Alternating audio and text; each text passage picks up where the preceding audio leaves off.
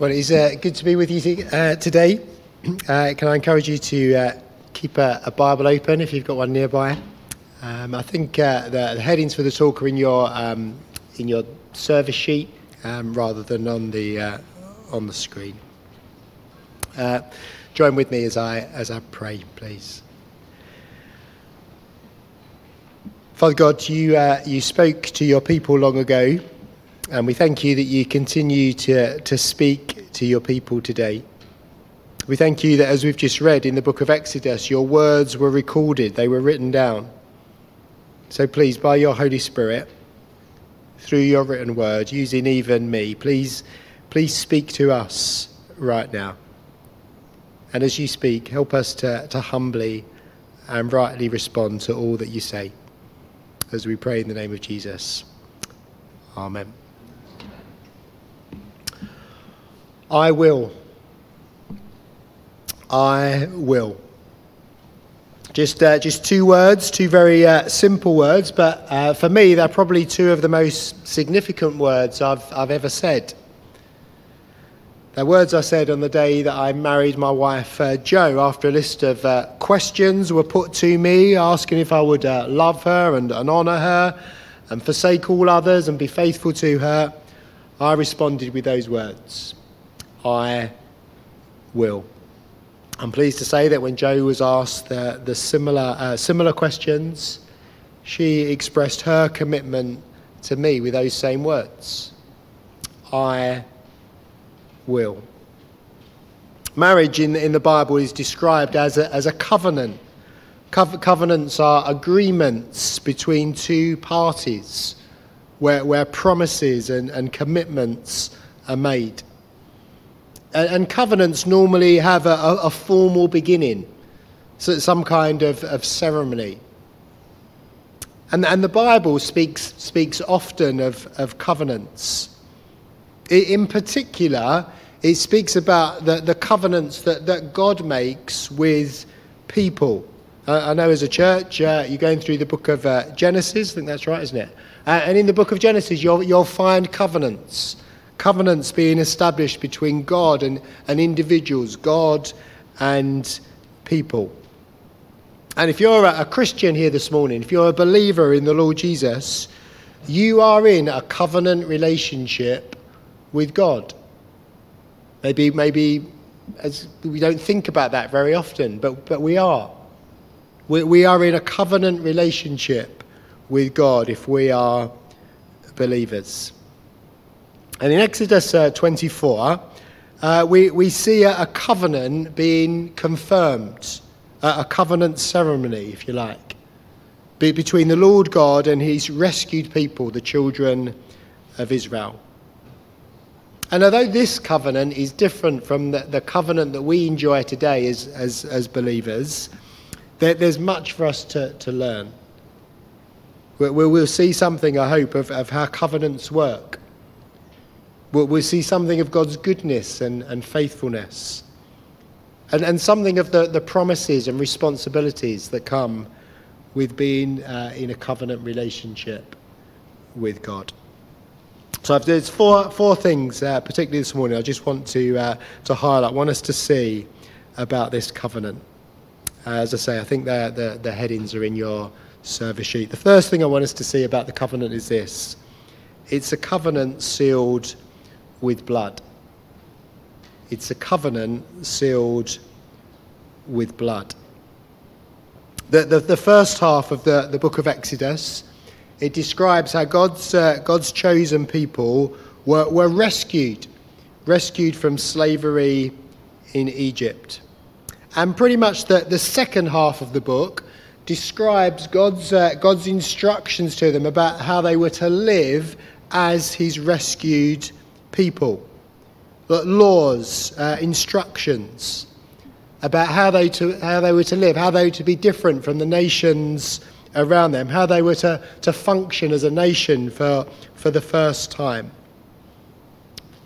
And having told them uh, in the sort of the, the early uh, 20s of, uh, of, of, the book of Exodus, uh, these, these laws and instructions, having told them how he wants them to, li- to live, The, the Lord God then makes various promises and commitments, pledges to his people. That they are quite literally God's I will statements, his I will promises. Uh, just, uh, just listen to, to some of the, the I will um, statements that, that God makes. So, uh, so God says uh, to them, uh, chapter 22, verse 23, um, I will certainly hear their cry. He, he says, as you, as you cry out to me, I will, I will hear you. I'll be, I'll be with you. Uh, later, uh, he says uh, to the people, um, if you listen carefully to what he says and all that I and, and do all that I say, I will be an enemy to your enemies, and I will oppose those who oppose you. I'll, I'll be with you. I'll, I'll be, uh, I'll be against your, I'll be against your enemies. God makes uh, promises to his people. For chapter 23, verse 27, I will send my terror ahead of you. I will throw into confusion every nation you encounter. I will make your enemies turn their backs and run.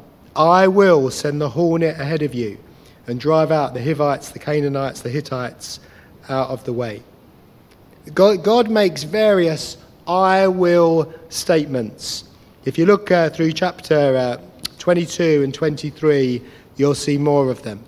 God, God promises that he will, He'll be with His people, that He'll bless them, that He'll care for them, that, that He'll help them to live long lives, that He'll establish them in this new land, He'll give them the borders that He's promised to them.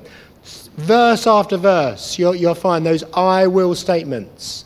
I will do this. I will do this. I will do this. These are the things I will promise. God, God's I will promises in Genesis are, are generous and they're, they're loving and they're far reaching. But in this covenant relationship that's being established, the Lord God asks for faithfulness in return. Uh, speaking of, uh, of the other nations, uh, at the end of, of chapter uh, 23, he says this Do not make a covenant with them or with their gods. Don't, don't, make other covenants with, with other people, with other nations, with other gods. God, God expects covenant loyalty. And so, as uh, chapter 24 begins, where uh, our reading started, I guess we're wondering how, how are the people going to respond? Having heard God's pledge to them, all of his I will statements, what will the people say in return? Will they be ready to say, We will? It's been my privilege to conduct various uh, weddings uh, over, over the years. And I've sometimes uh, wondered, you know, what I would do if the, the bride or groom didn't respond uh, in the appropriate way. You know, what if they didn't say, uh, I do or, or, I will? It would be slightly awkward, wouldn't it, if, if one of them said, well, maybe, or, or, or sometimes. I'm pleased to say that's never happens. Well, we don't have long to, to, to wait to discover how God's people respond to his pledge to them. There's no, uh, there's no hesitation. Verse 3 of our reading, chapter 24, where Moses went and told the people the Lord's words and laws, they responded with one voice Everything the Lord has said, we will do. We're then told that Moses writes everything down there's to be no confusion about what the people are, are being asked to do, what God's pledges to the people are. It's recorded. And then later in verse 7, we're told that the, the book of the covenant, these things that, that Moses has written down, are read to the people. And how do they respond? We will do everything the Lord has said. We will obey. You know, I think, uh, I think the people at this point are really genuine in what they're saying, they're sincere. I think it is their intention to obey everything that has been said, to be faithful. But the Lord God knows, even, even at that moment, even as they're saying, we will, He knows that they won't. He, he knows that their obedience will be far from perfect, which is why this covenant is, is sealed with blood. Uh, we're told that uh, an altar is set up on which uh, animal sacrifices are, are, are, made. I think, that, I think the altar in some way represents God. We're told uh, that there are 12 stones uh, set up that represent the people. So, so we've got God and the people represented there. And then what, what happens next? Well, we're told that, that Moses takes the blood of the sacrificed animals and he puts it on the altar. And then, verse 8, he takes the blood and he sprinkles it on the people themselves. Now, let's be honest, that just seems really strange to us, doesn't it? Re- really weird.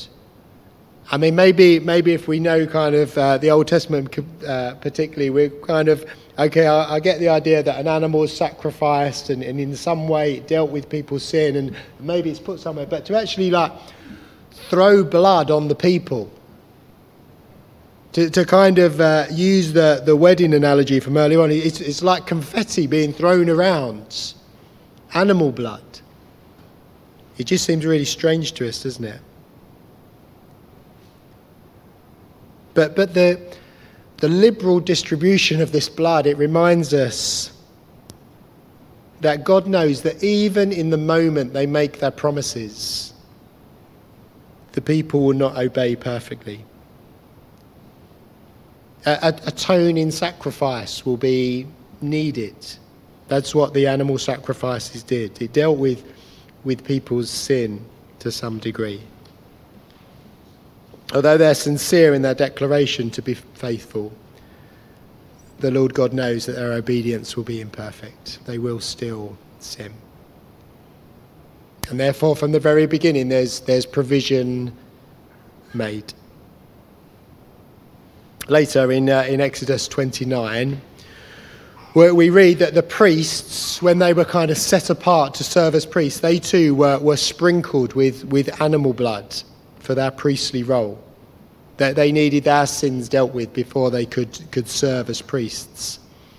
And a little earlier, uh, in chapter 19, we're told that the Lord God has said that his whole people, all of the people, would be a kingdom of priests and a holy nation. So, so I think as this, as this blood is liberally sprinkled around, as the covenants agreed, I think we're meant to see both that the people's sin needs to be dealt with, that they won't be obedient. But I think too we're meant to see that these people were indeed being set apart, put right, so that they could serve God as a kingdom of priests. Or how do these verses speak to us today as, as new covenant believers? Well, I guess firstly they remind us, don't they, that we are utterly dependent on blood sacrifice to deal with our sin. Not, not the blood sacrifice of an animal, but, but the Lord Jesus himself. He, he died as a, an atoning sacrifice for our sin, died in our place for our disobedience our failure to, to follow through on the things that we have promised to do, on the things that we should do, on the things that in our better moments we'd like to do. Our right standing with God is based on what the Lord Jesus has done for us, his shed blood. The, the writer of Hebrews puts it like this that the blood of goats and of bulls, the, the ashes of a heifer sprinkled on those who are ceremonially unclean, sanctified them so that they were outwardly clean. How much more will the blood of Christ, who through the eternal Spirit offered himself unblemished to God, cleanse our consciousness from acts that lead to death, so that we may serve the living God? We're, we're made right with God through the, the sacrifice, through the obedience of Jesus. But did you notice again there, the, the Hebrew of writers says that, that we're saved in order that we can serve. It's what I was uh, touching on uh, earlier on when I was speaking to Chris. That, that we are saved in order that we might serve the living God. In Revelation chapter 5, we're told that new, new covenant believers are to be a kingdom of priests. Just like God's rescued people in Exodus, we are to serve the world as a kingdom of priests.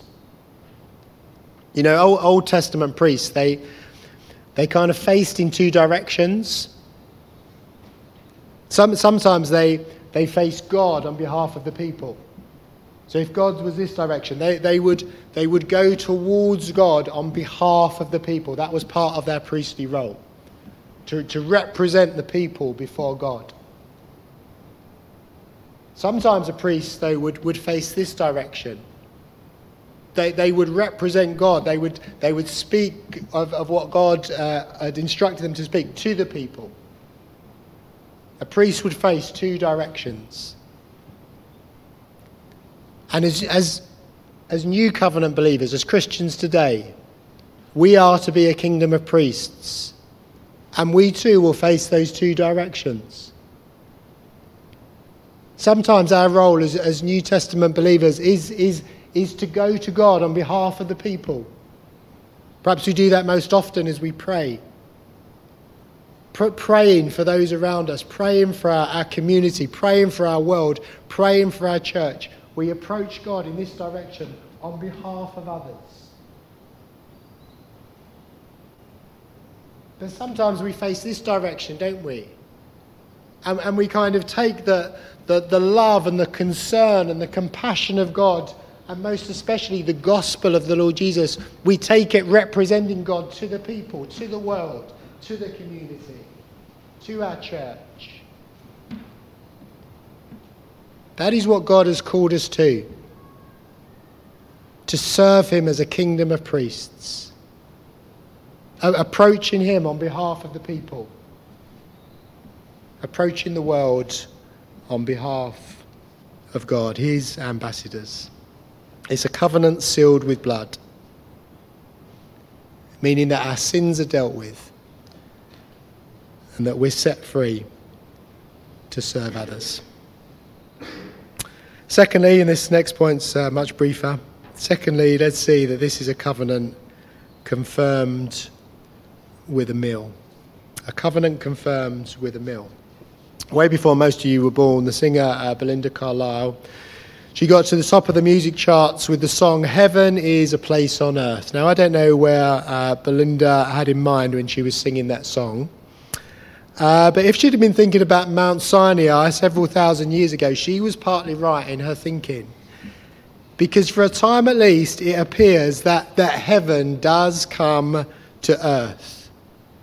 As, as Moses and the elders of Israel ascend the, the mountain. Look, look down at verse 9. It's, a, it's an amazing verse. Just one of those verses uh, that just kind of, well, there's so much there, you don't know what to say. Moses, Aaron, Nadab, Abihu, the, the 70 elders of Israel went up and they saw the gods of Israel. They, they saw God. I don't, I don't know what that, uh, I don't know what that would have uh, been like. It's, it's hard for us to imagine.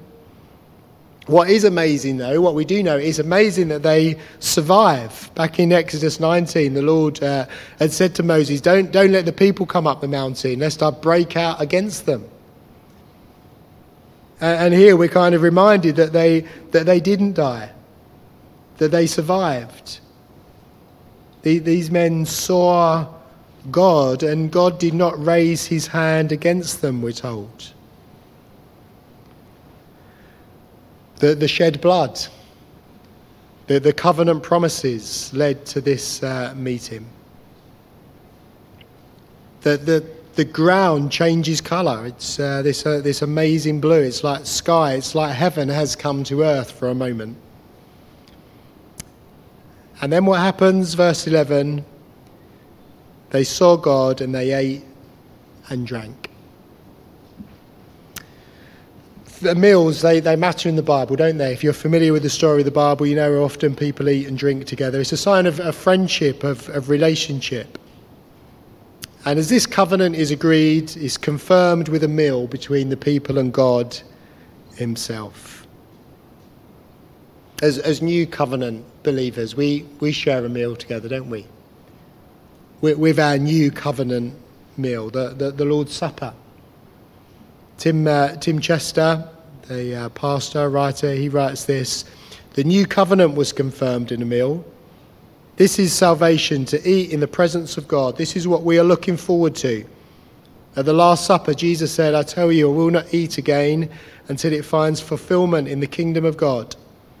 Salvation is described as a feast with God, and every time we celebrate the Lord's Supper, we look back to the shed blood of Jesus, which reconciles us to God, and therefore we're able to look forward to the eternal meal, which embodies that reconciliation enjoyed in full in the glorious presence of God. We will not stand at a distance, but we will sit with Him. Next time, as a, as a church, you celebrate the Lord's Supper. Remember what the Lord Jesus has done, but look forward to. Look forward and rejoice to that day when we will see the Lord Jesus and we will eat and drink with him. Thirdly, let's see that this is a covenant that's mediated through one person. A covenant mediated through one person. After Moses and the elders have eaten with God, verse 12 describes how Moses is, is told to ascend, uh, ascend higher up the mountain to receive the, the stone tablets with the law and the commandments written on them. And the chapter ends with Moses entering the cloud of the Lord's presence. And we're told he remained there for 40 days. Just Moses and God. No one else. The, the, chapter actually begins with that idea. We're, we're told in verse 2 that Moses alone is to approach God, others weren't to join him all the people would benefit through this, this covenant that was being agreed, but it was mediated through one person Moses. It's the way that God often works throughout the, the story of the Bible, using one person, one mediator to, to bless, one person to, to represent the many. And the mediator of the, the new covenant is, of course, the Lord Jesus. Born as a, as a human, perfectly able to represent all of humanity and to mediate for the many. And can I say that we, we need to remind ourselves that we need no one else to, to carry out that role for us. Though, as we were thinking earlier on, we've, we've been saved in order to be a, a kingdom of, of priests. We need actually no priest to, to mediate for us. Our, our role of, as, as, as, as priests doesn't mean that we're kind of mediators. Christ alone does that. He is the mediator of the, of the new covenant. When Jesus walked on the earth, you might remember in Mark chapter 9, he too ascended a mountain. And like Moses, we, we're told that he went into the cloud of the Lord's presence. And he walked away, he walked out of that cloud, not with stone tablets, but with these words This is my son, whom I love. Listen to him. It's the Lord Jesus that we need to listen to. It's the Lord Jesus that we need to, to follow. It's the Lord Jesus that we need to trust in as our only and perfect mediator. Final thing I want us to see from this chapter is this that this is a covenant that revealed God's glory. A covenant that revealed God's glory. As Moses went back up the mountain, we're told in verse 15 that the glory of God settled on it. The glory of God. I think it refers to God's, God's substance, his, his weightiness, who he is, manifest in, in some way. God's, God's brilliance on display. And this covenant with the rescued people, it does just that. It results in God's glory being put on display. We're told that to the people of Israel, the glory of God looked like a consuming fire. What does it look like today for you and I? Where do we see the glory of God? God's brilliance, His, his substance, his, his weightiness. Where, where can we see? Wouldn't, wouldn't you like to see a glimpse of the glory of God? The, the, the, do these, do these people here, do they get to experience something that, that we have uh, not yet experienced? Well, for us as New Covenant believers, we do indeed get to see the glory of God. His brilliance, his, his essence, his weightiness. And we see it in the Lord Jesus. The glory of the one and only, as John uh, describes him. And if you want to see the glory of God, if you want a glimpse of the glory of God today, then look no further than the one who became flesh and made his dwelling among us. Look, look no further than the cross, that, that mount of, of crucifixion, where the nature of God was put on display. If you want to see the glory of God today, if you want to see something of his brilliance, something of his excellence, something of his weightiness, something of his substance, something of who he really is, if you want to see his truth, if you want to see his justice, if you want to see his faithfulness, if you want to see his mercy, if you want a glimpse of His grace, if you want to understand His love, if you want to know something of the brilliance of God, then look to the cross of Christ. We are, if we're believers today, in a covenant relationship with God. A covenant sealed with blood, a covenant confirmed with a meal, a covenant mediated through one person, and a covenant that reveals the glory of God. Let's pray together.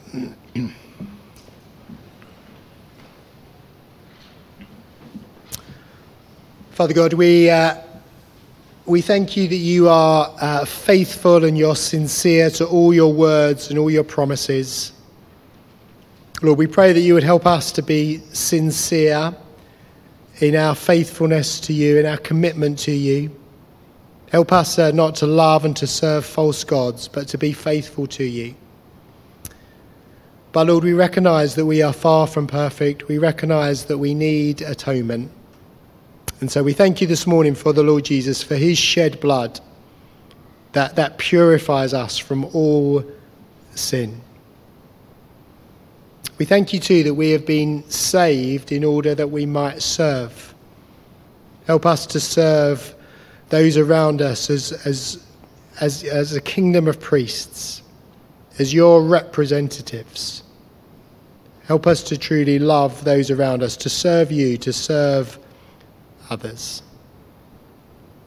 We thank you, though, that the Lord Jesus is the great high priest. He is all anyone needs to be right with you. And we thank you that the Lord Jesus reveals your glory. Uh, help us to, um, to increasingly see your glory in the Lord Jesus and in all that he has accomplished. And we thank you and we rejoice that one day we will actually see the Lord Jesus. We will enjoy his presence and eat with him.